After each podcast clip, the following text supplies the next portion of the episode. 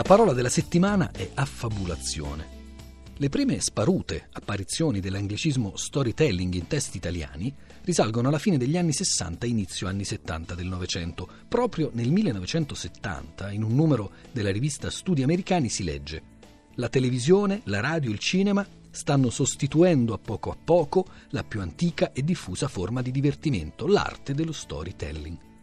Quell'arte, certo, sarebbe poi tornata impetuosamente di moda solo qualche decennio dopo, e sia nel campo della comunicazione pubblicitaria sia nel campo della comunicazione politica, che peraltro dagli anni 90 cominciano anche da noi a confondersi l'uno con l'altro, entrambi dominati, potremmo dire, dai contastorie, dai maestri dello storytelling. Uno storytelling certo diverso da quello tradizionale, un raccontare storie che non è più come in letteratura pensato solo per intrattenere o tutt'al più per educare, ma proprio per raggiungere precisi obiettivi, per influenzare la percezione di chi ascolta o guarda o legge e dunque con l'intento di motivare, di convincere, di creare desideri o anche adesione ai propri valori. Da noi, per questo nuovo concetto di storytelling, si usano, oltre all'anglicismo nudo e crudo, che tuttavia non è stato ancora accolto dai principali dizionari dell'uso, anche narrativa,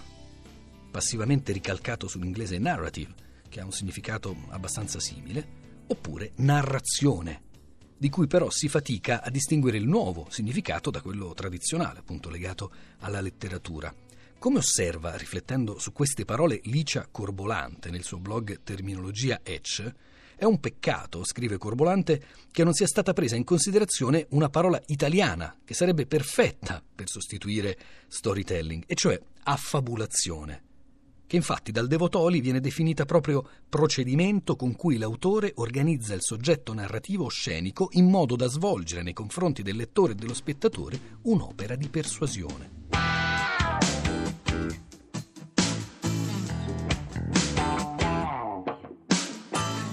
Affabulazione in effetti è davvero la parola giusta per rendere al meglio storytelling. All'origine c'è la fabula, col suo derivato fabulare o fabulari, da cui tante lingue neolatine hanno tratto il verbo che indica l'atto stesso del parlare. Pensiamo al portoghese falar, allo spagnolo hablar o anche all'italiano antico, favellare. Da fabula viene anche affabulazio, attestato dalla fine del V secolo, inizio del VI, con il senso di morale della favola e proprio con questo significato la ritroviamo in Goldoni nel 1764, vale a dire prima della prima attestazione nota in francese. Spiega Goldoni nei versi del suo Esopo alla grata, canti 3. E deve chiamarsi prefabulazione quando si fa della novella innanti, a differenza d'affabulazione che dopo vien gli apologi galanti. All'etimo latino guarda ancora, nei primi anni del Novecento, l'etnologo siciliano Giuseppe Pitrè, che usa affabulazione nel senso di proverbio, di detto sentenzioso.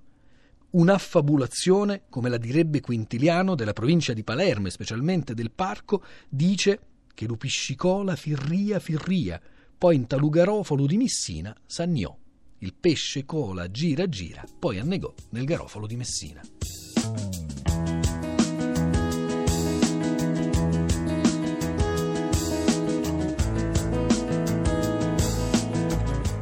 Nel frattempo si stava affermando in francese il senso di organizzazione sistematica della trama, dell'intreccio di un'opera, senso con cui affabulazione comincia a essere usata da noi molto più tardi. Una delle prime attestazioni con questo significato si deve a Gianfranco Contini, che nei suoi Poeti del Duecento, siamo nel 1960, parla di una filastrocca provenzale frettolosamente risarcita da un minimo filo di affabulazione ma fino a tutti gli anni 60 la parola resta ancora una parola tecnica, usata quasi soltanto dai filologi, dai letterati, dagli studiosi di retorica, e una riprova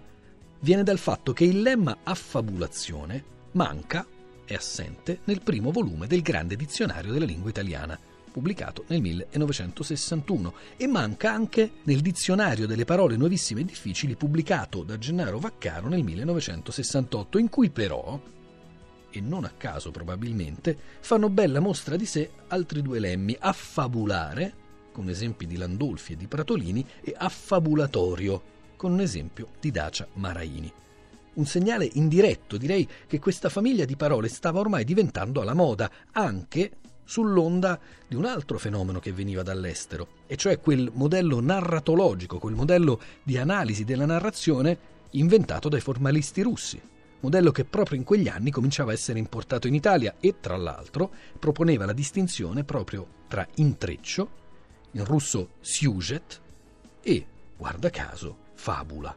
De te fabula narratur. Questa storia parla anche di te, sembra dire con l'Orazio delle satire Pierpaolo Pasolini, che, allievo di Contini, attento alle mode linguistiche, sensibile indagatore della psicologia umana, come a rimettere insieme tutte le tessere di questa ricostruzione, di questa storia di parola, nel 1966 compone e poi pubblica nel 1969 una tragedia di otto episodi in versi liberi. Tragedia messa in scena per la prima volta proprio nell'anno della sua morte, il 1975, e Pasolini decide di intitolare quella tragedia proprio Affabulazione.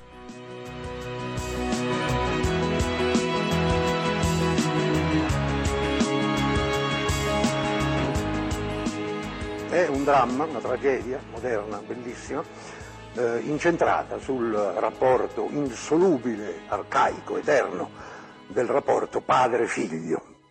Il padre, grande industriale così, eh, cerca disperatamente di superare questa, questa distanza incolmabile fra tutti i padri e tutti i figli, con la provocazione della parola, con,